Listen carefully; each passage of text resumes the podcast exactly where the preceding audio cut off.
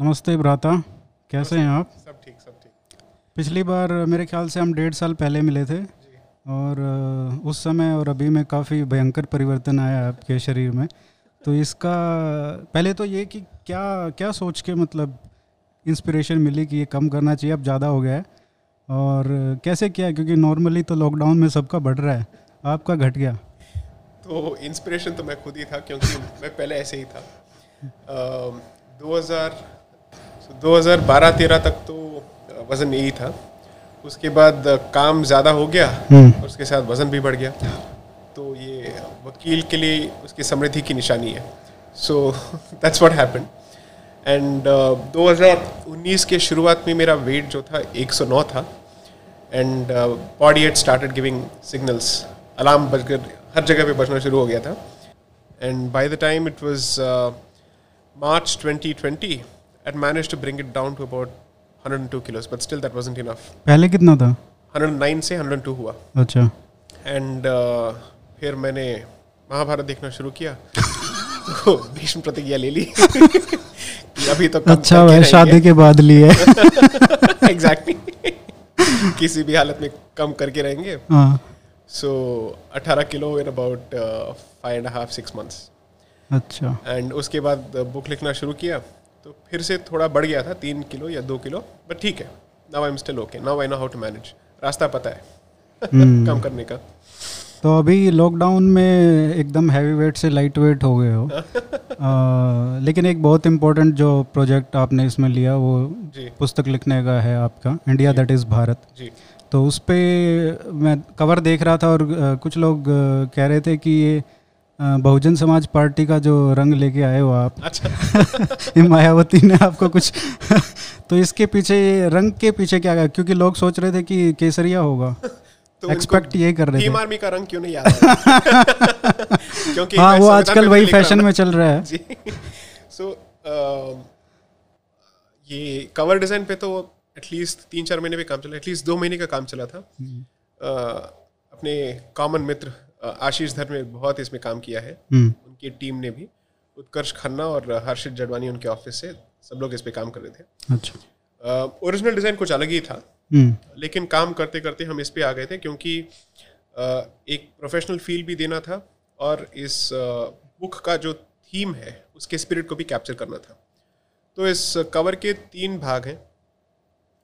जो ऊपर का जो विजुअल है, दैट्स अ बैटल फील्ड, तो ये दिखाना है कि जो संग्राम है ये अभी तक चल रहा है, it's a tussle that continues, and that is the spirit of coloniality. क्योंकि इसका मतलब ये है कि डीकॉलोनाइजेशन के बाद सब रुका नहीं है, अभी भी चल रहा है। So that's one. Second, India that is Bharat, हमने इसको सीधा उठाया है आर्टिकल 1 ऑफ द कॉन्स्टिट्यूशन से। फिर सबटाइटल जो है बुक के स्ट्रक्चर को और उसके 3 भागों को दर्शाता है, कॉलोनियलिटी, सिविलाइजेशन एंड कॉन्स्टिट्यूशन। रंग जो है 1, ink blue is suppose to be very reader friendly, एक तो ये कॉमन है। Turquoise, red and ink blue were the typical options, but I went for blue for a different reason, क्योंकि आजकल इस रंग को किसी एक स्पेसिफिक विचारधारा से जोड़ा जा रहा है। लेकिन केसरिया के अलावा हिंदू धर्म में नीले रंग का अपना एक महत्व है, एक स्थान है। अच्छा।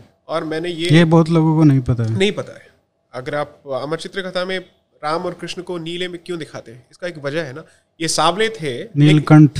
Exactly, that's there, right, Nilambar, whatever it is. And I had a specific incident in mind. तो सर्वेपल्ली राधाकृष्णन जब स्कूल में थे, इनसे एक महानुभाव ने पूछा था कि शून्य या इन्फिनिटी का रंग क्या होता है, या भगवान का रंग क्या होता है, क्योंकि उन्होंने शून्य और भगवान को एक ही साथ इस्तेमाल किया। तो सर्वपल्ली राधाकृष्णन का जवाब था नीला। उनसे ये सवाल करने वाले थे स्वामी विवेकानंद। अच्छा। क्योंकि ये तब साउथ का टूर कर रहे थे, after his speech at the I think Chicago parliament, around that period. So this what I read long time ago, I hope my memory doesn't fail me, but this what I read. So I said the colour of infinity is blue, and India's civilisation is not exactly time bound. हम पे ये accusation हमेशा होता है कि history का कोई sense नहीं है, ये नहीं है, वो नहीं है। That's not the point. समय का हमारा जो अंडरस्टैंडिंग है वो अलग है, ओके। तो हमारा जो इतिहास है और इतिहास की जो परिभाषा है ये कोई वेस्टर्नर कभी समझ नहीं पाएगा. Okay, so that is why I chose the colour blue and I was very attracted to it and the overall combination was very catchy. And now अभी जो रिएक्शंस आ रहे हैं कि कॉन्सेप्ट अच्छा है, नाम सही चुना गया है, प्रोवोकेटिव है और at the same time visually काफ़ी अपीलिंग है. So the credit goes to the team, entirely to the team. पीछे से हमने थोड़ा नारद मुनि का काम किया था, लेकिन वो तो करना ही पड़ता है थोड़ा. तो आइडिएशन इन्हीं का है and of course the designer of Bloomsbury. तो इसमें जो तीन विषय आपने इसमें लिए हैं, एक तो कॉलोनियलिटी, उपनिवेशवाद, दूसरा कॉन्स्टिट्यूशन, संविधान, और तीसरा संस्कृति, सभ्यता, सिविलाइजेशन. जी, इन तीनों के ऊपर ही महाग्रंथ लिखे जा सकते हैं और लिखे गए भी हैं. बिल्कुल, बहुत बहुत स्कॉलर्स ने इस पे 200, 300, 400 सालों से लिख रहे हैं. करेक्ट. तो इसमें एक तरीके से जो हम देख रहे हैं आज, एक तरीके से जो मैं सोच रहा हूँ इसमें, जो आपका प्रयास है इस पुस्तक के द्वारा, वो ये है कि देश की जो पहचान है उसका एक संकट आया हुआ है जी. उसको आप एड्रेस करने की कोशिश कर रहे हैं. अभी तो दिक्कत यह है कि पूरी दुनिया में ही, इंडिया में नहीं पूरी दुनिया में ही, व्यक्तिगत तौर पे तो आइडेंटिटी क्राइसिस, पहचान का संकट है ही. बिल्कुल. अब वो मुझे ये नहीं पता कि वो शायद व्यक्तिगत तौर पे इसलिए है क्योंकि वो देश के स्तर पे भी है जी, या उल्टा है. हाँ, उल्टा है. तो आपने तो मतलब एक तो पर्सनली आइडेंटिटी क्राइसिस को आदमी रिजोल्व करे, और एक आप सिविलाइजेशनल लैंडस्केप पे उसको कर रहे हैं जी. तो ये कितना बड़ा चैलेंज था from, because you are not a regular writer. अगर देखो पीएचडी कर रखी है, ऑथर हो, तो आपको पता होता है कि फील्ड में क्या क्या करना है, कैसे रिसर्च करना है, कैसे ये सब करना है. तो ये कितना प्रोसेस पूरा कितना टफ था? बहुत ही मुश्किल था, और मुझे अभी तक पता नहीं है कि मैं इसमें कितना सक्सेसफुल हुआ. और मैं ये ह्यूमिलिटी के लिए नहीं कह रहा हूँ, क्योंकि हर बार जब मैंने बुक को पढ़ा है, मैंने इस नज़रिए से पढ़ा है कि आपके सामने तीन तरह के ऑडियंस हैं. एक है जो इस सब्जेक्ट के बिगिनर्स, एक है इसके महारथी, और एक है जनरल ऑडियंस. सबको आप कैसे खुश कर पाएंगे? इट्स वेरी डिफिकल्ट, क्योंकि किसी न किसी को खुश करने के चक्कर में आप किसी और को पूरी तरह से एलिनेट कर सकते हैं. और सब्जेक्ट के साथ भी जस्टिस करना है, मुश्किल है. You have to make it simple और you have to at least make it readable. इतना सब कुछ था. तो मुझे लगता है कि इवन अगर मैंने 100% इसमें डिलीवरी नहीं किया है, अज्यूम फॉर अ मोमेंट, किसी भी बुक में वो तो पॉसिबल नहीं है, क्योंकि बुक लिखने के बाद बहुत सारे आइडियाज़ आते हैं. That's always the case, right? So मुझे लगता है कि ये एक काम तो ज़रूर करेगा कि इन विषयों पे अलग अलग से एंड कलेक्टिवली एक कॉन्वर्सेशन तो ये छेड़ देगा. क्योंकि इनको देखने का जो एक नज़रिया है, एक लेंस है, ये आपके हाथ में आ जाएगा. ओके, जब हम संस्कृति की, सभ्यता की बात करते हैं या संविधान की बात करते हैं, एक कॉन्सेप्चुअल फ्रेमवर्क हमें चाहिए जो हमारे हिस्ट्री से जुड़ा हुआ हो या उसके बहुत करीब हो. So which is why coloniality as a concept मैंने बहुत सोच समझ के चुना था.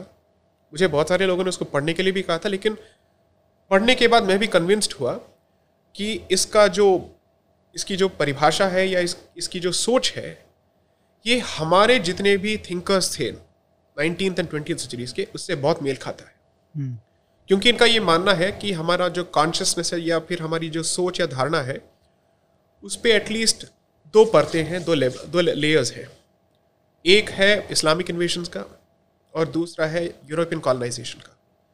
तो इन दोनों का हमारी धारणा पे या हमारे जहन पे कितना असर पड़ा है, that is something that this framework helps you understand really well. ये भी मान के मैं चलता हूँ कि हमारे जितने भी इश्यूज़ हैं, चाहे वो इंडिविजुअल लेवल पे हो या सामाजिक लेवल पे हो, इन सभी मुद्दों का इसके पास जवाब ना हो, लेकिन जो एग्जिस्टिंग देखने के तरीके हैं उससे ये बेहतर है. एंड हमेशा ऐसे मामलों में जो इम्प्रूवमेंट होता है वो इंक्रीमेंटल ही होता है. 10 साल के बाद कोई ये भी कह सकता है ये पूरा बेकार था, या फिर 5 साल के बाद भी कोई भी कह सकता है. So it has been a fairly difficult process. बहुत पढ़ना भी पड़ा and it has taken a huge toll on my ability to spend time with my family like any other writer और author. I am not even that yet. And to my professional commitments, इन सबको juggle करना बहुत ही मुश्किल था. But importantly मेरे पास इन दो areas का कोई ट्रेनिंग ही नहीं. which is on civilizational studies या फिर coloniality.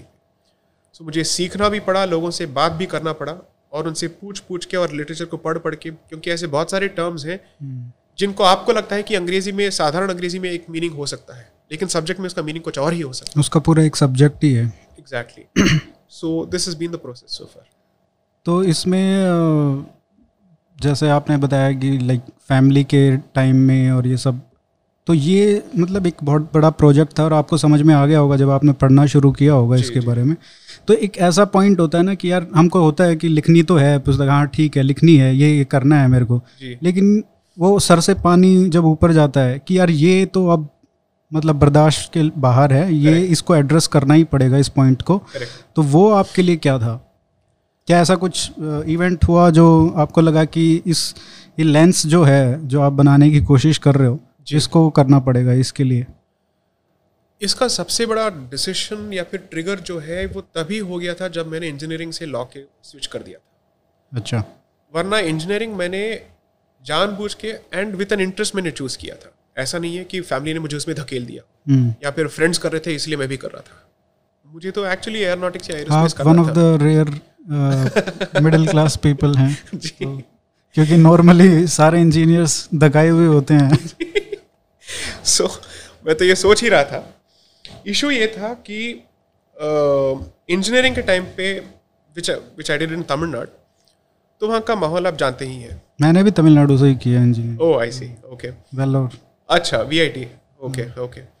सो टिपिकली अगर आप किसी एक विशेष समुदाय या वर्ग के हो तो रिएक्शंस कुछ अलग होते हैं. अगर आप जनेऊधारी हो तो रिएक्शंस कुछ और ही होते हैं उस राज्य में, उस प्रदेश में. तो पहचान देख के रिएक्शन आते हैं. बिल्कुल. और वहाँ के हिस्ट्री और जैसे सोशल मूवमेंट्स का ये एक रिजल्ट है, उसका नतीजा है. लेकिन हम जो उत्तर भारत के लोग हैं उनको तो ये बताया जाता है कि वहाँ पे तो कास्ट का कोई सीन ही नहीं है वहाँ पे. तो पेरियार जी ने बहुत बड़ा रेवोल्यूशन लाके कास्टलेस सोसाइटी क्रिएट कर दी है. ये ऐसा नहीं है क्या? नहीं नहीं. अच्छा. पेरियार जी ने वहाँ पे कास्ट को धर्म से ज़्यादा बना दिया है, बड़ा बना दिया है. ओके. उसके बाद जितने कास्ट राइट्स हुए हैं, दलितों पे जितना शोषण हुआ है, उसके बाद पिछड़े वर्गों पे जितना शोषण हुआ है, उसके बाद ये तो पेरियार ही जाने. ओके. सो ऑनेस्टली ये सब तो यहाँ पे बोला जाता है कि सामाजिक न्याय के नज़रिए से दक्षिण भारत बहुत आगे है एंड ऑल दैट. ऐसा नहीं है.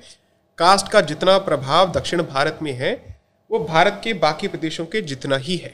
ओके. और हो सकता है कि उससे ज़्यादा ही हो. Okay. Quite a few places. जिस प्रदेश में आरक्षण 69% है और जो उसको भी बढ़ाने की बातें हो रही है और 50% जो रूल है उससे ज़्यादा है, अगर वहाँ पे कास्ट नहीं है तो कहाँ पे होगा? सो ऑब्वियसली जब आरक्षण इतना होता है तो हर जाति या हर वर्ग के लोगों को उसमें अपना एक भाग चाहिए होता है. तो caste has become an important issue.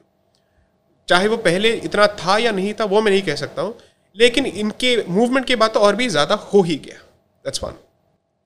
So मुझे जो कहीं तक लगता है जो हम नरेटिव्स देखते हैं सोशल मीडिया पे, वो तमिलनाडु की तरफ से जो आते हैं उसमें लगता है कि सिर्फ ब्राह्मणों को ही कास्टलेस बनाने का कहीं ना कहीं अटेम्प्ट रहता है तमिलनाडु में. नहीं, तो पूरी कहानी यही है कि अभी ब्राह्मणों के साथ शुरू हुआ है, आगे एक एक के साथ होगा. ओके. जब तक पूरा जो समुदाय जो है, हिंदू समुदाय जो है वो हिंदू नहीं रहेगा तब तक ये काम चलता रहेगा. और ये प्रोजेक्ट बहुत सालों से और बहुत सदियों से चल रहा है. एटलीस्ट 200 सालों से तो ये चल ही रहा है, ये आप भी जानते हैं.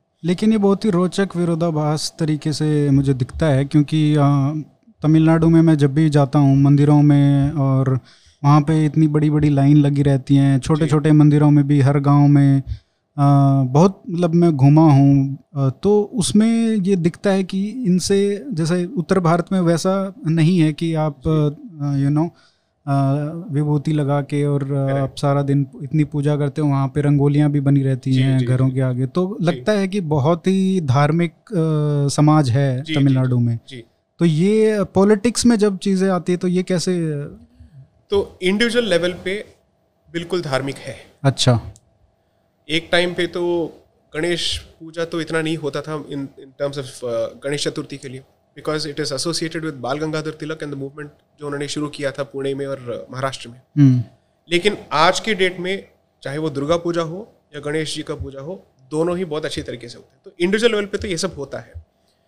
सोसाइटल लेवल पे भी होता है, लेकिन वहाँ से जब ये पॉलिटिकल लेवल पे चला जाता है तो सबको ये द्रविड़ पंथ का कुछ बोलना होता है, अच्छा, कि हम सब द्रविडियंस हैं और बाकी जितने भी वो आर्य हैं। तो ये आर्यन इन्वेजन थियोरी को मेन स्ट्रीम करके, उसको पॉलिटिसाइज करके, उसको एक पॉलिटिकल दर्जा देके, उसको लेजिटिमाइज करने का काम जो है ये श्री पेरियार ने किया था। तो उस परिप्रेक्ष्य से आप आते हैं तमिलनाडु के, और शायद उसका कोई ना कोई रोल है आपके इस ट्रांजिशन में। कॉलेज में तो मैंने बहुत झेला था। अच्छा, जी जी जी बिल्कुल।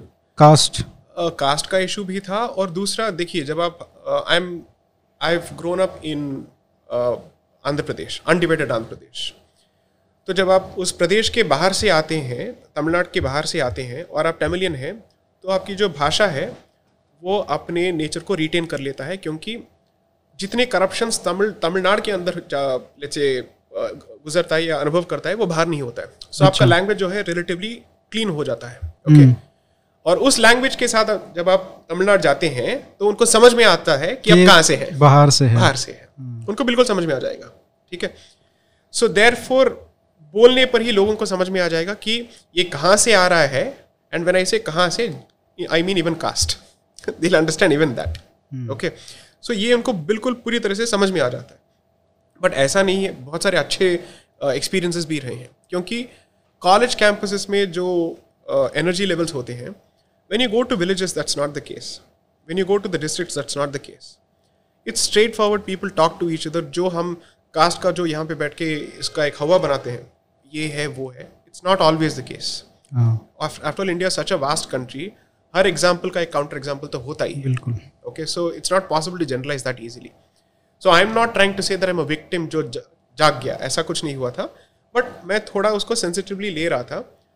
सो मेरे जो पर्सनल एक्सपीरियंसेस थे that could have led me to a personal conclusion, but unfortunately और fortunately it led me to a सामाजिक कंक्लूजन। चलो, ये तो बहुत अच्छी बात हुई। तो ये बुक कभी ना कभी तो होना था। तो ये प्रोजेक्ट अभी इसलिए शुरू हुआ क्योंकि I have enough experience, I have enough training, at least मैं जानता हूँ कि सिस्टम कैसे काम करता है।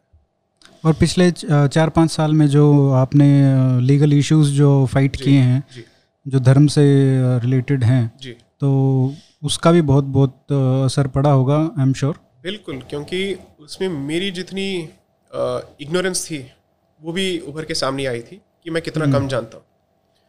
और इन केसेस को कोर्ट के सामने पेश करने के दौरान मैंने बहुत कुछ सीखा, अपने ही समकालीन दोस्तों से सीखा जो मुझसे ज़्यादा जानते हैं इन इश्यूज़ के बारे में। उनके साथ बैठ के मैंने मंदिरों के बारे में समझा, फिर शास्त्र क्या होते हैं, आगम शास्त्र कैसे काम करते हैं, फिर ये जो धारणा है लोगों के मन में कि हर मंदिर में सिर्फ ब्राह्मण ही पुरोहित होता है, ये कितना गलत है।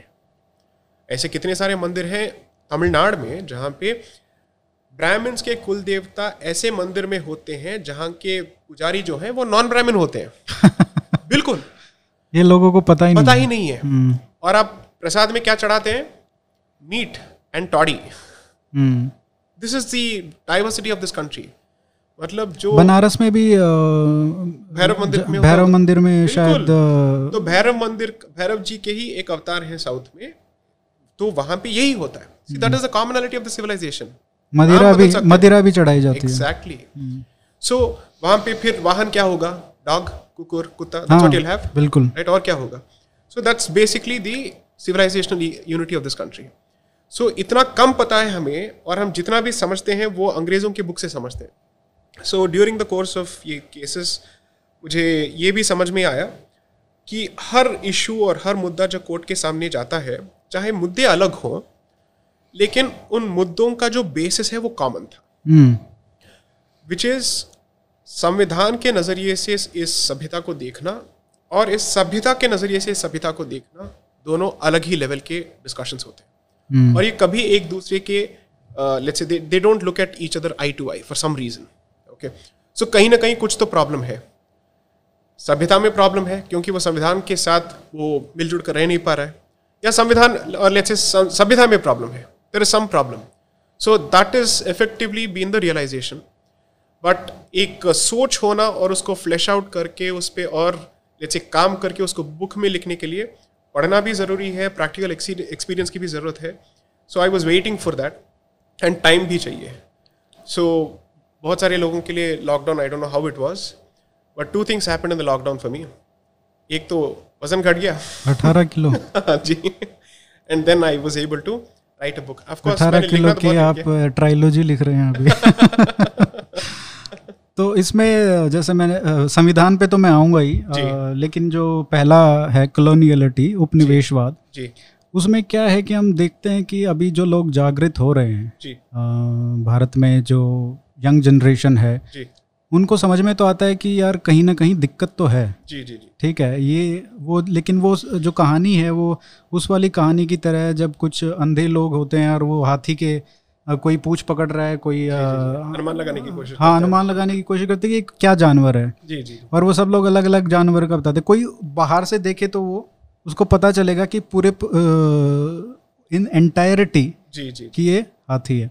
तो उसी तरीके से कॉलोनियलिटी का भी मुझे दिखता है जी. तो इसमें चाहे जैसे कल ही आपने देखा होगा हमारे जस्टिस चंद्रचूड़ ने एक या जस्टिस अभी जो चीफ जस्टिस हैं रमणा जी, हाँ उन्होंने ये कमेंट किया कि सेडिशन लॉ जो है वो कॉलोनियल है.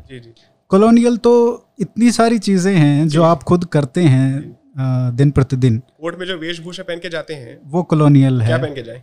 माय लॉर्ड कॉलोनियल है जी.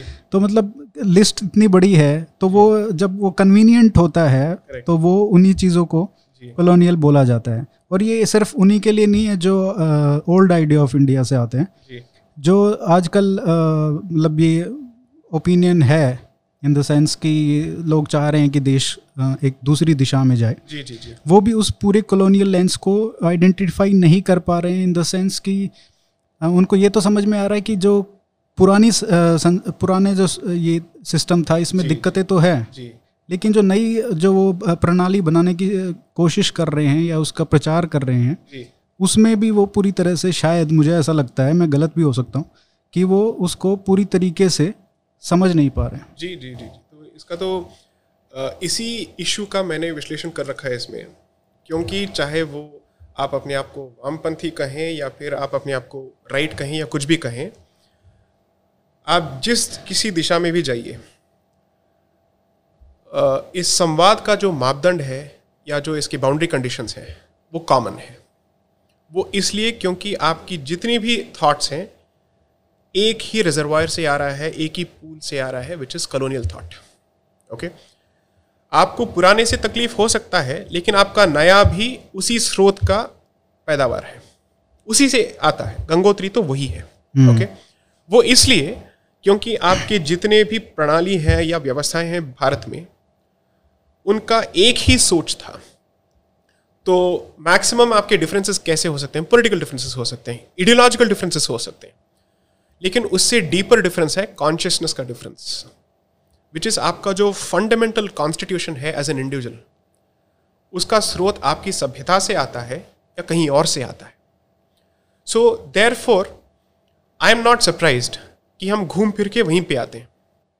और हम ये नहीं, मतलब मैं ये नहीं कह रहा हूँ कि उनकी गलती है जी जी, जैसे वो उनकी गलती बिल्कुल नहीं है. जो एजुकेशन सिस्टम है मान लीजिए, एग्जैक्टली, तो उसको अगर वो उस तरीके से निकल रहे हैं जी, जी, जी. उसी को सोच रहे हैं, तो वो उसके लिए पढ़ने के लिए अलावा, उसकी इंडियन एजुकेशन सिस्टम के अलावा आपको बाहर निकल के उसको सोचना पड़ेगा, उसको देखना पड़ेगा, तभी करेक्ट शायद करेक्ट, उसको समझा जा सकता है. देखिए, ये जो प्रॉब्लम है ऐसा नहीं है कि ये सिर्फ भारत में है, क्योंकि कॉलोनियलिज्म एक ग्लोबल फिनोमेनन है, तो उसका जो इम्पैक्ट है हर ऐसे सोसाइटी में हुआ होगा जिसको कॉलोनाइज किया गया था.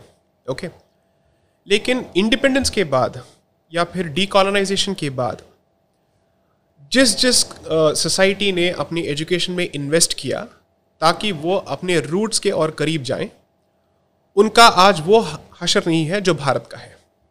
मानसिकता के नज़रिए से देखेंगे तो कुछ एग्जाम्पल्स हैं.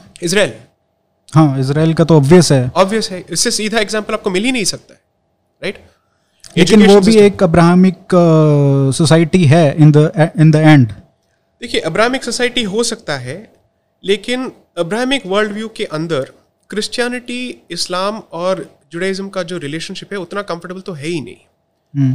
एंड अगर आप क्रिश्चियनिटी और जुडाइज्म का रिलेशनशिप देखेंगे, Christianity has been defined significantly by its hatred of Judaism. वो अपने आप को यहूदियों से इतना दूर करने की कोशिश कर चुका है, इतने मतलब 1000 साल या उससे भी ज़्यादा, दैट इसी वजह से यहूदियों को यूरोप में इतना सब कुछ झेलना पड़ा। ये सिर्फ पॉलिटिकल रीजंस तो थे ही नहीं, बिल्कुल रिलीजियस, कल्चरल, एथनिक रीजंस थे। और मेरे बुक में ये लिटरेचर का भी मैंने डिस्कशन कर रखा है कि हम जो अब्राहमिक फ्रेमवर्क जो वर्ड यूज़ करते हैं उसके अंदर जितने तनाव हैं उसके बारे में ज़्यादा डिस्कशन नहीं होती है। तो अगर आप जाके इसराइल में पूछेंगे कि आपके लिए यीशु कौन है, तो वो कहेंगे हमारे लिए तो ये है ही नहीं कुछ।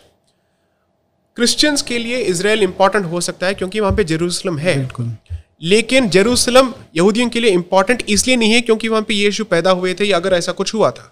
ओके, इनके लिए तो सिर्फ ये बात, ये इशू है that this is the land of our ancestors. इन्होंने हिब्रू को फिर से पुनर्जन्मित किया, ये तो पूरी तरह से मर चुका था as a language. Education system पे इन्होंने इतना फोकस किया था क्योंकि जूस का ये ट्रेडिशनल फोकस होता है एजुकेशन, राइट। तो आज इसराइल जो एक पोस्ट कॉलोनियल सोसाइटी है in significant sense, right, in the sense इनका भी कॉलोनाइजेशन हुआ था, फिर these people decided to get a different state. Colonisation क्या, वो तो मैंडेट ही था इनका, तो इतना तो मतलब 2000 साल का ही उनका, हमारा तो फिर भी 1000 साल का कह सकते हैं। हमारे पास जमीन थी, घर था। These people have been nomads, they were forced to become nomads 2000 साल से। Correct. और एक बात जो एक्सक्यूज दिया जाता है जनरली इंडिया के उसमें कि हमारी तो इतनी डाइवर्स सोसाइटी है, जूस से कंपेयर नहीं कर सकते। अगर आप देखें 1947 में, 1948 में जब इजराइल बना, तो उससे पहले वहाँ के जो लोग, जो देश बना, वो कहाँ से आए थे। कोई रशिया से आ रहा था, कोई जर्मनी से, कोई तो वो इंडिया से भी लोग गए थे बल्कि। तो इतनी डाइवर्स कल्चर, सिविलाइजेशन और सोसाइटी से लोग आके वहाँ पे बसे, और उसके बाद एक लैंग्वेज को इम्प्लीमेंट करना और उसको करना, वो बहुत ही सराहनीय प्रोजेक्ट है। कि इजरायली क्विजीन नाम का कुछ है ही नहीं, जितना भी क्विजीन है ये बाहर से आया है, बाहर से। ओके, सो अगर कुछ है तो Middle East, Mediterranean, right. So अगर ये आर्ग्यूमेंट दिया जाता है तो मुझे ये सवाल तो करना पड़ेगा, तो अंग्रेजों के आने से पहले आप क्या थे? आप तब भी एक सिविलाइजेशन थे, राइट। तब क्या आपके अंदर एकता की कोई भावना नहीं थी? क्या आप एक दूसरे से बात नहीं कर रहे थे, राइट? तो अंग्रेज के आने के बाद आपके अंदर इतना डाउट कैसे पैदा हो गया, इतनी शंका कैसे पैदा हो गई? दैट्स बिकॉज एजुकेशन से उसने शुरू किया था, जो कि 600 से 700 सालों के इस्लामिक कट्टरपंथी से नहीं हुई, एग्जैक्टली इस्लामिक राज से नहीं हुई, वो 200 साल में अंग्रेजों के राज से हो गई। जो तलवार न कर सका वो दिमाग ने कर दिया, as simple as that. That's exactly what has happened. आपके इंस्टीट्यूशंस में उन्होंने इन्वेस्ट किया और आपको अंदर से बदला, बाहर से नहीं। आपकी सोच को पूरी तरह से बदला, भाषा को पूरी तरह से बदल दिया, वेशभूषा बदल चुकी, अभी खाना भी बदल रहा है। ओके खाने का ढंग तो बदल गया, अब खाना भी बदल रहा है, right. So therefore the point is, इसका विश्लेषण करना और ये इसको समझना और भी ज़रूरी है, क्योंकि ये सिर्फ तोड़ फोड़ करने की मानसिकता नहीं थी, ये उससे ज़्यादा उसके आगे जा रहा था। इनफैक्ट आपके बहुत सारे संस्कृत कॉलेजेस को इन्होंने एस्टैब्लिश किया, उसके बावजूद आज संस्कृत की बात करने वाले कितने लोग हैं। इंग्लिश में वेदों की ट्रांसलेशन से लेके सभी पुराणों की, और हमारे धर्म ग्रंथों की, धर्मशास्त्रों की अनुवाद किया, और आज उसी अनुवादों के बेसिस पे ये आपसे कह रहे हैं कि हम आपसे ज़्यादा आपकी संस्कृति के बारे में जानते हैं, तो अब हमसे सीखिए, क्योंकि आपको तो कुछ आता नहीं है। सो विच इज़ वाई जो सोच है, जो विचार है कॉलोनियलिज्म के पीछे, इसको समझने का बहुत मैंने प्रयास किया है इस बुक के द्वारा। देखते हैं इसका क्या होता है। एक और रोचक बात जो है, जो लोग विविधता की बात करते हैं, डाइवर्सिटी की बात करते हैं, उसको एक्सक्यूज लेके आगे बढ़ाते हैं कि यार वो उससे कंपेयर नहीं कर सकते, हमारे इधर तो कितनी लैंग्वेज हैं, कितने वो। वही लोग फिर आके कहते हैं कि यूनिफॉर्म सिविल कोड चाहिए। बहुत इंटरेस्टिंग है, क्योंकि अभी जो ज्वलंत मुद्दा है अभी, क्योंकि राम मंदिर हो गया है, अनुच्छेद 270 को निरस्त कर दिया है, 370 को, तो अभी बचा यूनिफॉर्म सिविल कोड। इसको आप अगर कॉलोनियलिटी, उपनिवेशवाद के लेंस को उतार कर देखा जाए, जी। तो इसको कहाँ पाएंगे, इस मुद्दे पे कहाँ पे होना चाहिए सभ्यता के हिसाब से? मैंने इस इशू पे जब भी पहले बात की है, मधुकिश्वर जी के काम को मैंने रेफ़र किया है, क्योंकि उन्होंने बहुत पहले इस पे लिखा भी था। कि यूनिफॉर्म सिविल कोड हमने ये मान लिया है कि ये अपने आप में एक आइडियल है, ये एक गोल है, ओके, ये एक अपना डेस्टिनेशन है। 370 क्यों जाना चाहिए था ये तो सबको समझ में आ गया था। सीए क्यों आना चाहिए ये भी हमें समझ में आ गया। राम जन्मभूमि हमें वापस क्यों लेना है ये मुझे समझ में आ गया। लेकिन यूनिफॉर्म सिविल कोड के पीछे की जो सोच है ये मुझे अभी तक समझ में नहीं आया। ये किसको जोड़ने का काम चल रहा है यहाँ पे? तो अगर मुझे किसी और समुदाय के लोगों को इंक्लूड करना है मेन स्ट्रीम के अंदर, अगर ये करना है, तो क्या मुझे अपने जितने भी परंपराएं हैं उनको त्यागना होगा? तो फिर त्यागने के बाद जो यूनिटी या एकता आएगी वो, उसका मैंने क्या भुगतान किया, मतलब what is the price I have paid for it? और क्या गारंटी है कि उसके बाद भी एकता बनी रहेगी? नहीं, आप वेस्ट में देखो, अभी जी पश्चिम के कोई भी देश उठा के देख लो जी, कोई प्रॉब्लम मुझे तो नहीं लगता कि सोल्व हुई। जिस तरीके के डिफरेंसेस यूएस में हैं अभी, करेक्ट, चाहे वो एथनिक हैं लेकिन फिर भी डिफरेंसेस तो हैं, तो कोई ना कोई तो उस सिविल कोड को बराबर करके जी आप किस तरीके से सबको समान कर सकते हो। जो मुझे लगता है जी कि एक यूसीसी जो है कि आप कोई भी उसमें रिलीजियस एस्पेक्ट तो रख नहीं पाएंगे जी, किसी भी धर्म का नहीं रख पाएंगे, करेक्ट, तो आपको वो सेक्युलराइज्ड प्रोसेस करना पड़ेगा। लेकिन उसका स्रोत क्या होगा? बेसिक टेम्पलेट क्या होगा? स्रोत होगा वही, हम वापस चले जाते हैं फिर उपनिवेशवाद के लेंस में, एग्जैक्टली, तो वहीं सेक्युलरिज्म आ जाता है वहीं पे। तो वो जो उसका सॉफ्टवेयर है सेक्युलरिज्म का या जो उपनिवेशवाद है, वो तो जो क्रिश्चियन सिविलाइजेशन है उनकी सभ्यता है, करेक्ट, तो उन्हीं से हम फिर उठाएंगे कि तो ये कैसे होना चाहिए तीसरे का, हाँ जैसे हम ये कहते हैं कि अभी भाषा के सिलसिले में कहते हैं ना हिंदी ना तमिल, चलो इंग्लिश में बात कर लेते हैं तो यही सॉल्यूशन, तो थ्री लैंग्वेज पॉलिसी है, exactly. So the point is, अगर आप एक कॉन्फिडेंस के साथ एक डिस्कशन करना चाहते हैं, ना अपनी आइडेंटिटी को खोना चाहते हैं, और उसके बाद इनसे बात करना चाहते हैं, तो बात करने का ढंग ही अलग होगा और जो नतीजा जिसकी ओर आप जाना चाहते हैं उस वो भी अलग होगा। यहाँ पे आपका बेसिक स्टार्टिंग पॉइंट ही कॉम्प्रोमाइज से शुरू होता है। यूनिफॉर्म सिविल कोड मेरे हिसाब से समझौते का दूसरा नाम है, और आप वहीं से शुरू करेंगे तो एक बार्गेनिंग चिप के तौर पे या फिर एक बार्गेनिंग टूल के तौर पे you start with a losers position. एक लूजर जो है लूजिंग पोजीशन में शुरू करके जीतने की उम्मीद तो नहीं कर सकता नेगोशिएशन में, वो और नीचे ही जाएगा, okay. So which is why I have said, जब तक मैं यूनिफॉर्म सिविल कोड का ढांचा नहीं देखता और उसका बेसिक सोर्स क्या है वो नहीं देखता, मैं बिल्कुल ये मानने के लिए तैयार नहीं हूँ कि ये हमारे लिए अच्छा है। एंड एज अ हिंदू हमने जितना ऑलरेडी खोया है under Nehru from 1951 onwards until 1956, जितने भी हिंदू स्पेसिफिक लेजिस्लेशंस आए थे जहाँ पे उन्होंने जो विविधता थी हिंदू सोसाइटी के अंदर उसको पूरी तरह से इन्होंने ख़त्म कर दिया था, okay. I don't know what we have gained out of it, तो ये और भी ख़त्म होगा। सो विच इज़ वाई विचारधारा के नाम पे या फिर पॉलिटिक्स के नाम पे मैं इस चीज़ को तो मानने के लिए तैयार नहीं। मैं विरोध भी नहीं कर रहा हूँ ना सपोर्ट कर रहा हूँ, क्योंकि मेरे पास ना विरोध करने के लिए ना सपोर्ट करने के लिए कोई डॉक्यूमेंट है। जब तक कोई मुझे ये नहीं दिखाता है कि इसके बेसिस पे आपको सपोर्ट करना है या विरोध करना है, मैं कैसे करूँगा? सीए का कॉन्सेप्ट तो समझ में आ रहा था, तो डॉक्यूमेंट के बगैर भी हमें पता था कि स्पेसिफिक लिमिटेड इशूज़ होंगे कि इनको यहाँ पे लेके आना है और इनको यहाँ पे सिटीजनशिप देना है। उसका भी स्कोप उतना नहीं था जितना हम चाहते थे, लेकिन exactly, कुछ तो हुआ। यूनिफॉर्म सिविल कोड का जो पैमाना है वो इतना बड़ा है, आई वांट टू नो कि इसमें क्या क्या चेंजेस होंगी, ओके, और उनके तरफ से क्या वो छोड़ने के लिए तैयार हैं।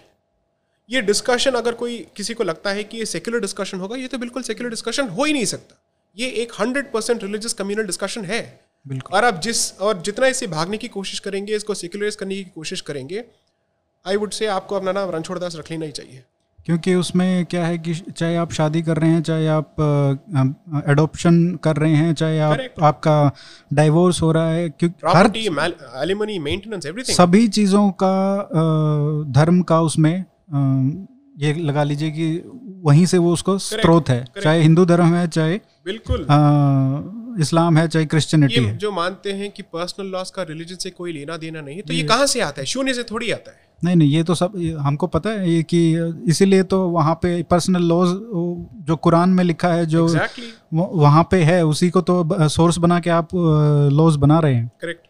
लेकिन इसमें जो एक जो वैलिड आर्गुमेंट है, जो लोग यूसीसी के प्रोपोनेंट्स हैं जो उसको समर्थन करते हैं, वो ये कहते हैं कि भाई 60-70 साल हो गए, जो हिंदुओं का यूनिफॉर्म सिविल कोड तो ऑलरेडी बन चुका है, करेक्ट, ठीक है, तो हमने जो खोना था वो खो चुका है, वो वापस तो नहीं आ सकता है जी। तो अभी बस जो बचा है वो और जो कम्युनिटीज़ हैं, चाहे क्रिश्चियन हो गए चाहे मुस्लिम हो गए, सिर्फ उनका उनको उस यूनिफॉर्म सिविल कोड में लाना बाकी है जी। जी जी। तो ये कहाँ तक आपको, आपके हिसाब से ये कहाँ तक ठीक लगता है? देखिए, क्योंकि मुझे तो वैलिड लगता है इन द सेंस कि हम तो एक ही हिंदू कोड से, पहले तो बहुत सारे हर रीजन में अलग अलग लोग अपना अपना जीवन जी रहे थे, अपने अपने हिसाब से, कम्युनिटीज़ का अपना अपना लॉ था, अब तो सबका सेम है 50-60 सालों से जी। तो उसमें अभी सबका और जो बचे हुए हैं उनका भी सेम हो जाए तो क्या दिक्कत है? देखिए, अगर वो हमारे कोड के हिसाब से रहना चाहते हैं या रहने के लिए तैयार हैं तो ठीक है, ओके। लेकिन आप भी जानते हैं और मैं भी जानता हूँ कि ये कितना संभव है और कितना नामुमकिन है, आई डोंट नो। लेकिन मैं आपसे ये पूछना चाहता हूँ कि जो अभी हिंदू सिविल कोड है जी, वो कितना हिंदू है? इन्होंने पूरे सिविल कोड को सिर्फ 2 स्कूल्स ऑफ थॉट में बांट दिया था, मिताक्षरा, दाया भागा। लेकिन ये सिर्फ 2 ही नहीं थे, उससे ज़्यादा बहुत ज़्यादा, ओके। तो आपने largely north south east west का एक पोलैरिटी एस्टेब्लिश कर लिया और उसके बेसिस पे आपने इसको डिवाइड कर दिया और आपने कहा यही है हमारे लिए, okay. In fact doctor Ambedkar reports जो इसके बेसिस थे, ओके, अगर आप उसको पढ़ेंगे तो मुझे नहीं लगता है कि मैं उनसे सहमत हूँ बहुत सारे विषयों पर, एटलीस्ट इस मुद्दे पर। बट एनीवेज, अगर हम सिविल कोड की बात करना चाहते हैं for other communities, why can't you have uniform civil codes for each religion? Which is to say कि आप उनके अंदर के प्रोसेस को पहले रैशनलाइज कीजिए, ओके, एटलीस्ट वो एक कदम तो उठाने की कोशिश कीजिए, क्योंकि अगर आप सबके लिए एक यूनिफॉर्म सिविल कोड के लिए अगर आप ट्राई करेंगे तो मैक्सिमम कॉम्प्रोमाइज हमें ही देना पड़ेगा। And I don't know if the other side is going to say कि हम आपके जो कॉमन सिविल कोड्स हैं उसके बेसिस पे आएंगे, क्योंकि why will they agree to Mitakshara and Dayabhaga? Even a lot of us have agreed with a lot of angst, and because the kind of resistance जो दिया था जब नेहरू ये कर रहे थे, ये अब इनके तरफ से और ज़्यादा होगा। तो मतलब आपका कहना ये है कि जो अभी हमारे पास हिंदू कोड लॉ है जी, वो काफ़ी लिमिट तक उसमें इन्फ्लुएंस है जो हमारे ओल्ड लॉ सिस्टम्स वो थे। तो है, बिल्कुल है। इशू ये है कि आपने 1-2 सिस्टम सब पे लाद दिया as oppose to letting them follow their own systems. लेकिन इतना तो है कि उसके अंदर हिंदू का इन्फ्लुएंस है, ठीक है। Now will this system be acceptable ऐसे का ऐसे for other communities? I don't think so. So Goa का जो एक्सपीरियंस बताते हैं, 1, जब आप डाइवर्सिटी और यूनिटी की बात करते हैं तब स्केल की बात करते हैं, गोवा कितना छोटा प्रदेश है, राइट? और इनके हिस्टोरिकल रीजंस हो सकते हैं। जो काम श्री अटल बिहारी वाजपेयी के टाइम पे नहीं हो पाया, जो उन्होंने ट्राई किया, जिसकी उन्होंने बात की, वो अगर अभी लगता है कि अभी आज होगा, मेरे हिसाब से आज के डेट में माहौल और भी बदतर हो चुका है, क्योंकि विक्टिमहुड का जो नैरेटिव है ये इतना फैल चुका है that uniform civil code will be presented as the biggest project of minority victimhood to the rest of the world. ये बिल्कुल होगा। जब हम ये देखते हैं कि जो सीए था, सिटीजनशिप अमेंडमेंट एक्ट, उसमें था ही नहीं और फिर भी उसमें तो उनसे कोई लेना देना भी नहीं था मुसलमानों का, और फिर भी इतना विरोध हुआ, करेक्ट। अभी तो सीधा आप इनके शरीयत पे या बाकी चीज़ों पे आप हाथ रखने जा रहे हैं। अगर आप यूनिफॉर्म सिविल कोड की बात करेंगे तो बेहतर होगा कि आप इस बात को खुल के बात करें। घुमा फिरा के अगर आपने ये कहा कि 80% ऑफ द कंट्री फिर से सैक्रिफाइस करे, आप फिर से अपने तरफ से समझौता करने के लिए तैयार हो जाइए। क्यों करेंगे? पिछले सरकारों में हमारे साथ हो रहा था, इस सरकार में होना भी नहीं चाहिए और मुझे उम्मीद है कि नहीं होगा। संविधान के ऊपर आते हैं, जो दूसरा आपने विषय इसमें लिया है अपनी पुस्तक में। मेरे ख्याल से 2-3 साल पहले जब हमने बात की थी तो कुछ लोग ये कह रहे थे कि जो हमारा संविधान है वो एंटी हिंदू है जी जी। लेकिन आपका ये विचार था कि ये एंटी हिंदू नहीं है जी। जिसको पटेल जैसे, सरदार पटेल जैसे लोगों ने बनाया हो जी, उसको एंटी हिंदू नहीं कहना चाहिए। हमको इसका इंटरप्रिटेशन जो है, इसका जो ओवर द ईयर्स जो जज और सुप्रीम कोर्ट्स और हाई कोर्ट्स ने इसको इंटरप्रेट किया है अपने तरीके से, वो भी शायद कॉलोनियल लेंस की वजह से, करेक्ट। तो मेरा ये प्रश्न है कि कहीं ना कहीं जो लोग ये कहते हैं कि एंटी हिंदू है, कहीं वो ये तो नहीं कह रहे हैं कि जो बनाने वाले थे वो भी तो एक कॉलोनियल प्रोडक्ट ही थे, करेक्ट, और वो भी उसी एजुकेशन सिस्टम से आए थे, करेक्ट। तो कहाँ तक वो संविधान, जो हमारा संविधान है, वो कहाँ तक उस उपनिवेशवाद से प्रभावित है?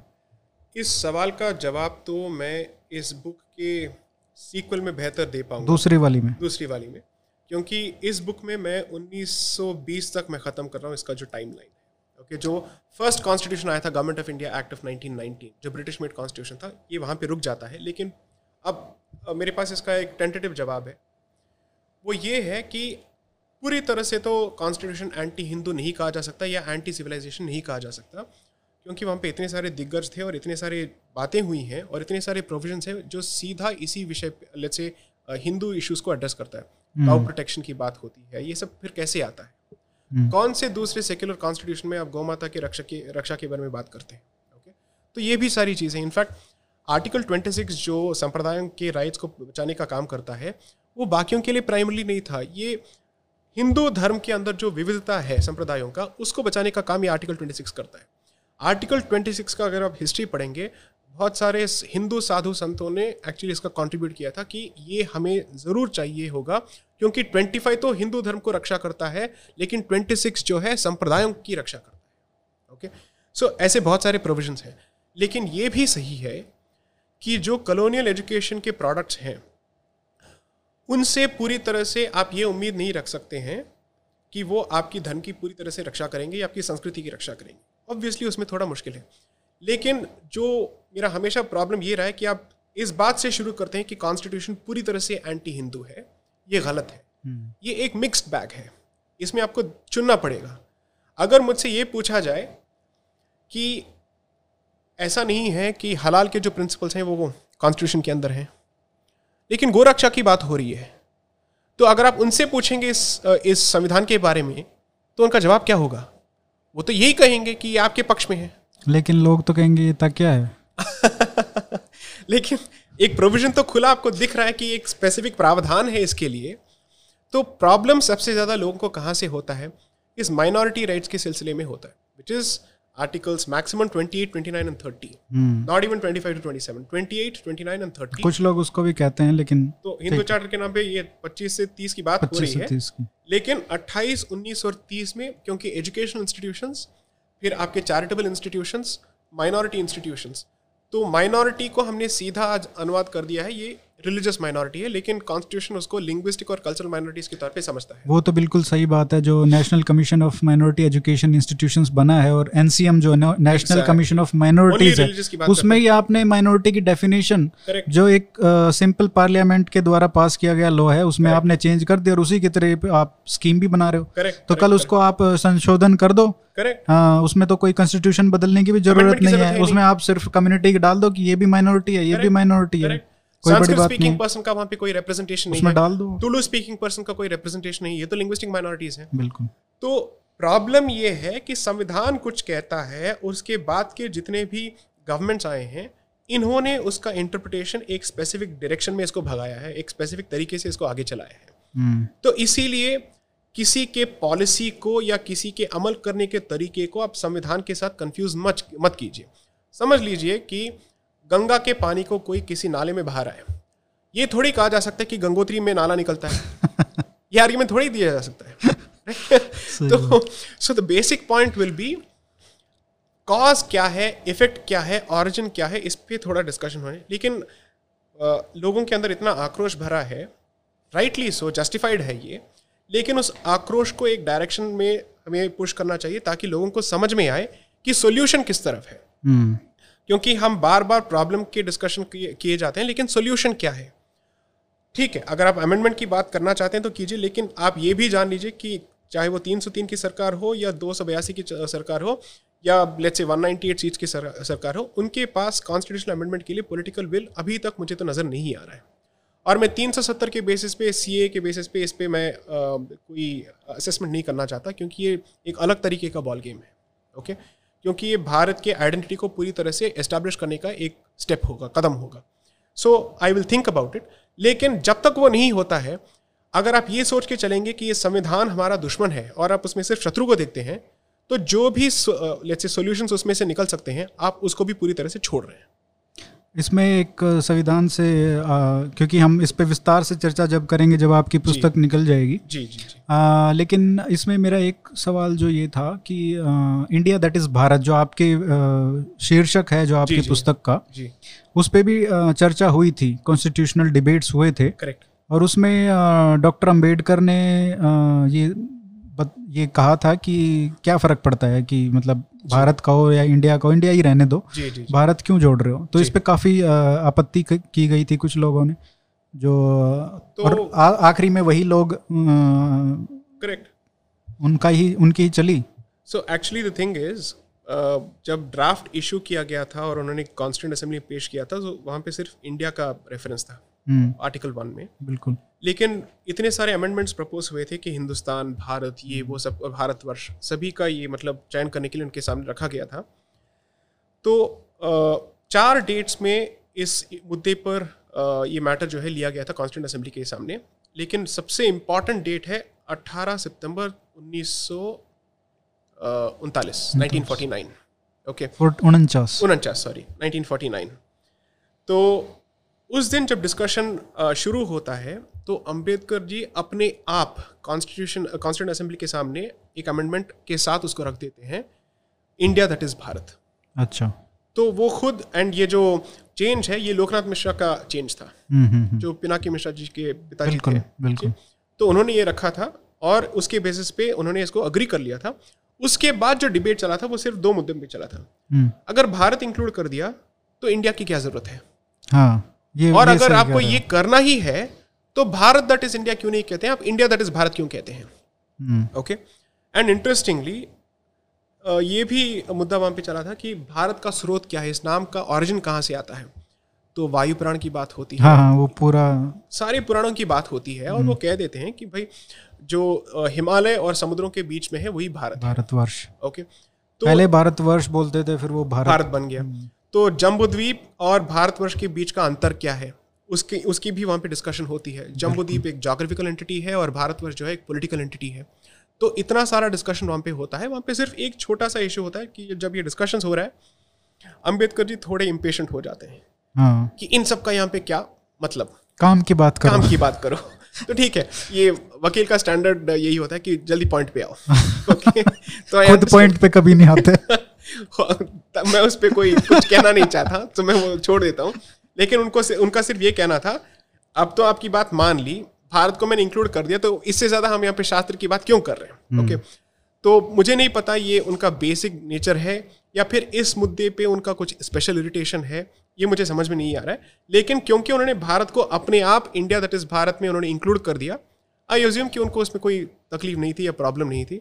सो आई होप दैट आगे जाके भारत को सिर्फ नाम के तौर पे ना इस्तेमाल करके उसकी जो एक्चुअल परिभाषा है या उसका जो स्पिरिट है उसके बेसिस पे अगर हम पॉलिसीज बनाना शुरू करते हैं then I think we will truly become a civilisational state. उसी पे मैं आऊँगा, ये जो सिविलाइजेशनल जो तीसरा जो आपका है सभ्यता के ऊपर जो विषय आपने लिया है इसमें वो कैसे किया जाए, कैसे कंक्रीट एग्जाम्पल देके अगर आपको बताना है कि कैसे हम जो हमारा सिविलाइजेशन है वो कैसे हमारे जो स्टेट है जी उसको इन्फॉर्म कर सकता है, कैसे वो पॉलिसीज़ ऐसी हो सकती हैं जो हम आज लागू कर सकते हैं, सरकार लागू कर सकती है जो हमारी संस्कृति से मेल खाती हो विदाउट कॉन्स्टिट्यूशनल अमेंडमेंट, वहाँ से स्रोत हो। जी।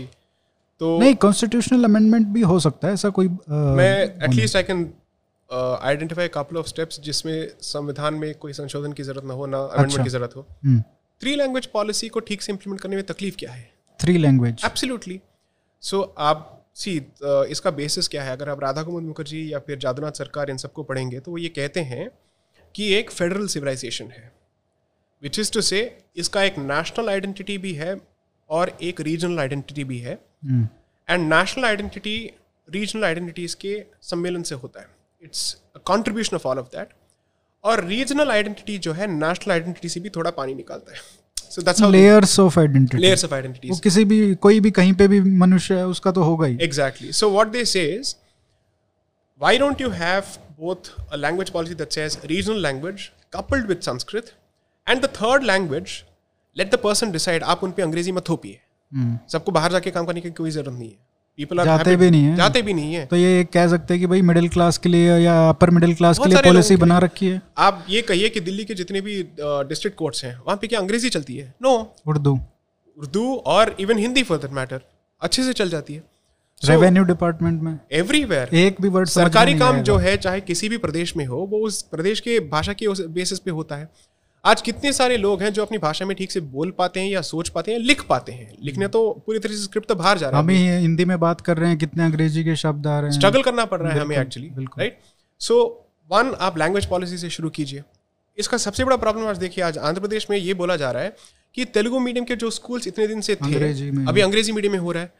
जो काम अंग्रेजों ने नहीं किया था या कर नहीं पाई वो हम कर रहे हैं अभी बैठ के। तो कंफ्यूज बहुत लोग हैं जो इसको सपोर्ट भी करते हैं। ठीक है, आप अंग्रेजी पढ़ो, कोई मना नहीं कर रहा है, करेक्ट, लेकिन उसको मीडियम ऑफ इंस्ट्रक्शन बहुत ही महत्वपूर्ण चीज है जहाँ पे आप बच्चे के मानसिक तौर पे आप उसको बदल सकते हैं। Correct correct. और जब तक वो अपनी मातृभाषा में नहीं सोच पाए, एग्जैक्टली, तो उसके बाद बचा क्या है? तो आप किस चीज के लिए आप लड़ रहे हैं? अपार्ट फ्रॉम लैंग्वेज पॉलिसी, जो हिस्ट्री की बात होती है वो नेशनल हिस्ट्री अलग से नहीं हो सकता है। नेशनल हिस्ट्री थोड़ा बहुत हो सकता है लेकिन रीजनल हिस्ट्रीज की बहुत ज़रूरत है। So for instance, independence movement को या डीकोलोनियल मूवमेंट्स को लोकलाइज जितना आप करेंगे, लोगों में उतना उत्साह बढ़ेगा और उनको अपने जो इलाके से आते हैं उससे उनका जुड़ाव जो है वो ज़्यादा होगा। If I am an Assamese, I would certainly want to know more about Lachit Borphukan than about Maharana Pratap. I would certainly want to know about Maharana Pratap, no doubting it, but who is the person who is closer to my culture, right, और at least my native roots. तो history के education को और language policies को अगर आप थोड़ा improve कर सकते हैं, मेरे हिसाब से आप फ्यूचर के जनरेशन को भारत के और करीब लेके आएंगे, ना कि उनको और ज़्यादा दूर। और एक नेशनल आइडेंटिटी उसको शेप करने में भी मदद मिलेगा। I डोंटली corrected to say civilisational identity, civilisational identity को, क्योंकि अभी मैं, जैसे आपको शायद पता नहीं हो ये, मैं लेकिन मैं बहुत क्लोजली इसको देखता हूँ कि इंटरनेट पे, फेसबुक पे काफ़ी लड़ाइयाँ चलती रहती हैं कास्ट के बीच में। कोई कहता है महाराणा प्रताप ज़्यादा, कोई कहता है नहीं नहीं शिवाजी वो उन्हें आपस में चलती है, ये तो राजपूत था ही नहीं, अरे ये तो राजपूत हमसे, हम इतने आगे थे इसलिए इसने राजपूत होने का दावा किया। Correct correct. और फिर वो राजपूतों की और जाटों के जो राजा थे उनकी अलग वो चलती है, वो फिर वो गुजर वाले आ जाते हैं। तो मतलब ये शायद एक दूसरे की हिस्ट्री नहीं पता है। जो नॉर्थ में रह रहा है उसको शिवाजी के बारे में बताया ही नहीं गया है। Correct correct. तो ये भी एक सिविलाइजेशनल आइडेंटिटी को फोर्ज करने का एक बहुत बड़ा तो यार बहुत दो मुद्दे आपने बताए। और नेशनल एजुकेशन पॉलिसी क्लेम तो कर दी है कि इन मुद्दों को एड्रेस किया जाएगा। जी जी जी। तो आपके लिए अगर वो होता है तो बहुत बड़ी कह सकते हो आप कि। और तीसरा ये भी है कि जब आप लोगों को स्पेशली न्याय विधान के बारे में समझा रहे हैं, आप एटलीस्ट उनको हमारे न्याय प्रणाली के बारे में या हमारे जितने भी स्कूल्स ऑफ दर्शन हैं या फिलॉसफी हैं उनको थोड़ा आप इंट्रोड्यूस करें, क्योंकि जब लोगों को लगता है कि कानून का जो कॉन्सेप्ट है या न्याय का जो कॉन्सेप्ट है उसमें भारतीय कुछ है भी नहीं या है ही नहीं, तो ये आपके कॉन्फिडेंस को बहुत हिला देता है। क्योंकि आपको ये लगता है कि सबसे इम्पॉर्टेंट चीज़ जो है, जो हमारे अधिकारों की रक्षा करता है, उसमें भारतीय कुछ है ही नहीं, ऐसे कैसे हो सकता है, right. So at the very least courts में आप अपने लैंग्वेज पॉलिसीज़ को थोड़ा बदलने की कोशिश कीजिए, अपार्ट फ्रॉम लीगल एजुकेशन। या लोगों को लगता है कि भारत तो 1947 में ही बना था। एग्जैक्टली। सबसे बड़ी दिक्कत अगर आप देखेंगे नेशनल एजुकेशन पॉलिसी में लीगल एजुकेशन के बारे में 7 लाइन से ज़्यादा कुछ नहीं है, और आपने रिफॉर्म्स में सिर्फ इतना ही बात किया है, और आपने इंडियन एजुकेशन को, इंडियन लीगल एजुकेशन को इंडियनाइज करने की बात ही नहीं की है। आपने इसको और मॉडर्नाइज करने की बात की है लेकिन इंडियनाइज करने की बात नहीं की है। बहुत सारे ऐसे अफ्रीका के कंट्रीज़ हैं जो अपने लीगल एजुकेशन को अफ्रीकनाइज कर चुके हैं। साउथ अफ्रीका कर चुका है, उनका ट्रांसफॉर्मेटिव कॉन्स्टिट्यूशन का जो डेफिनेशन है वो अफ्रीकनाइजेशन की ओर जाता है, वेस्टर्नाइजेशन की ओर नहीं जाता है।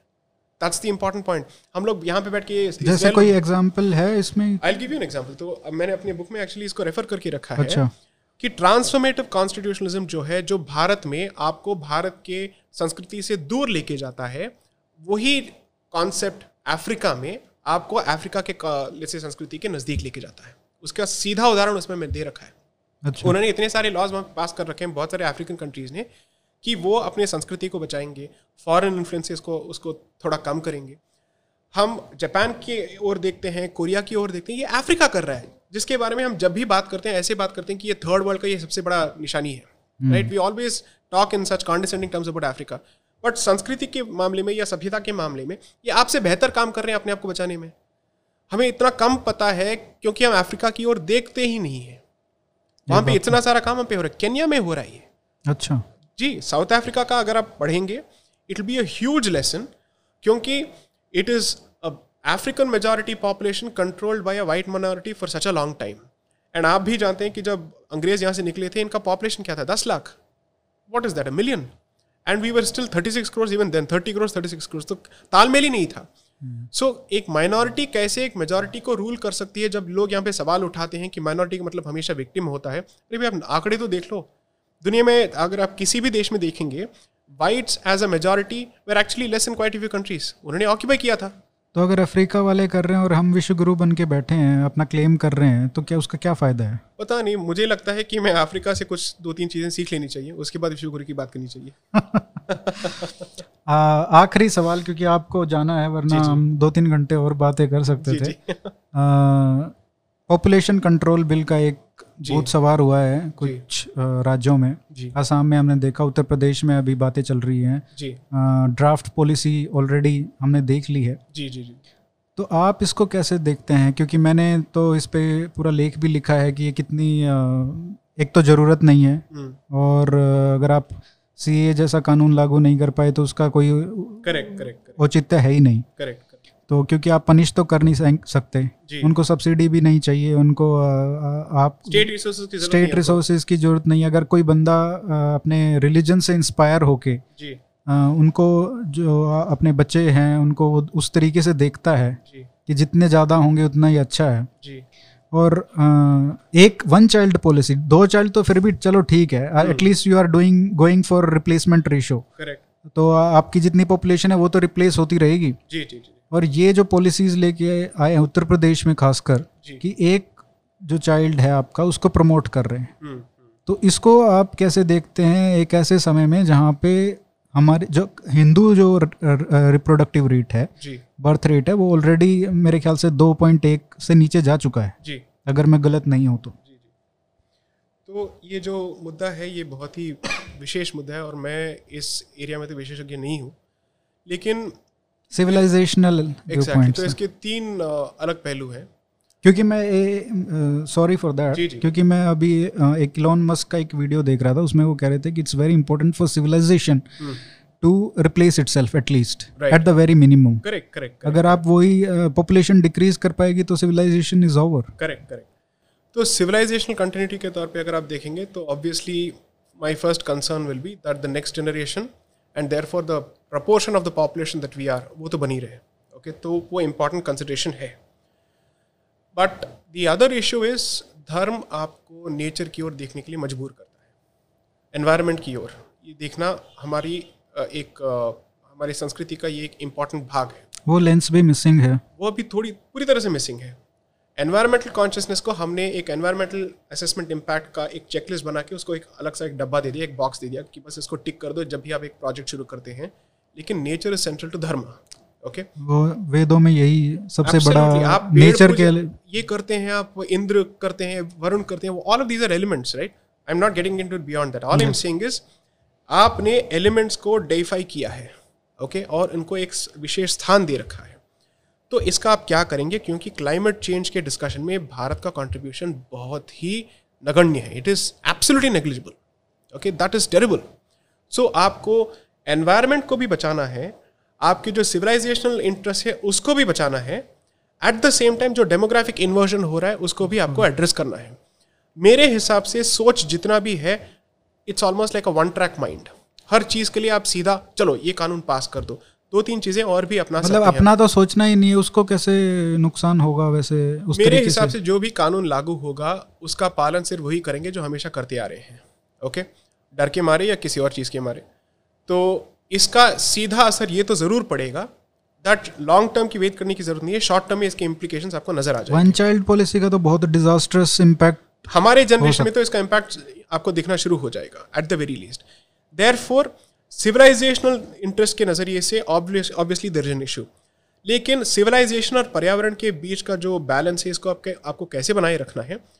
Again this calls for political will, क्योंकि मुद्दा जो है, एक्चुअल मुद्दा जो है, आप उसको स्पेल आउट नहीं करना चाहते हैं, आप उस पर बात नहीं करना चाहते हैं, क्योंकि सेक्युलरिज्म आपके आड़े आ जाता है, ओके, तो यही डर जो है आपके लैंग्वेज पॉलिसीज़ के आड़े आता है, हिस्ट्री के एजुकेशन के आड़े आता है, अभी पॉपुलेशन के भी आड़े आएगा. So my point is if the issue is common you can't generate different solutions for each of these things. Address the basic problem first, which is आप अपने civilizational identity को खुल के अपनाना नहीं चाहते हैं या अपनाने के लिए आपके पास guts नहीं है.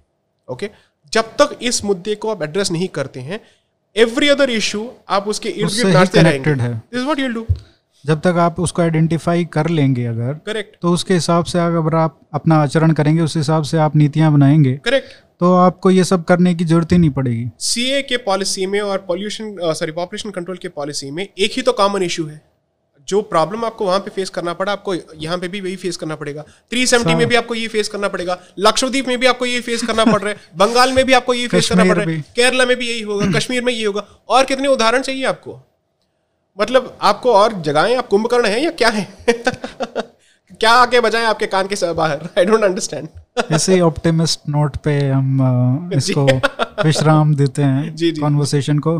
साई, बहुत अच्छा लगा आपने इतना अपना महत्वपूर्ण समय निकाला, और आशा करता हूं कि जल्दी दोबारा आपको अगले महीने जब आपकी पुस्तक का विमोचन होगा तो वापस आपके साथ डिटेल में अब की बार डिस्कशन करेंगे. ये तो एक ट्रेलर था, तो 2-3 घंटे आराम से बात कर पाएंगे. बिल्कुल. Thank you for calling me over and congratulations on your first show of your channel. Thank you sir. Okay.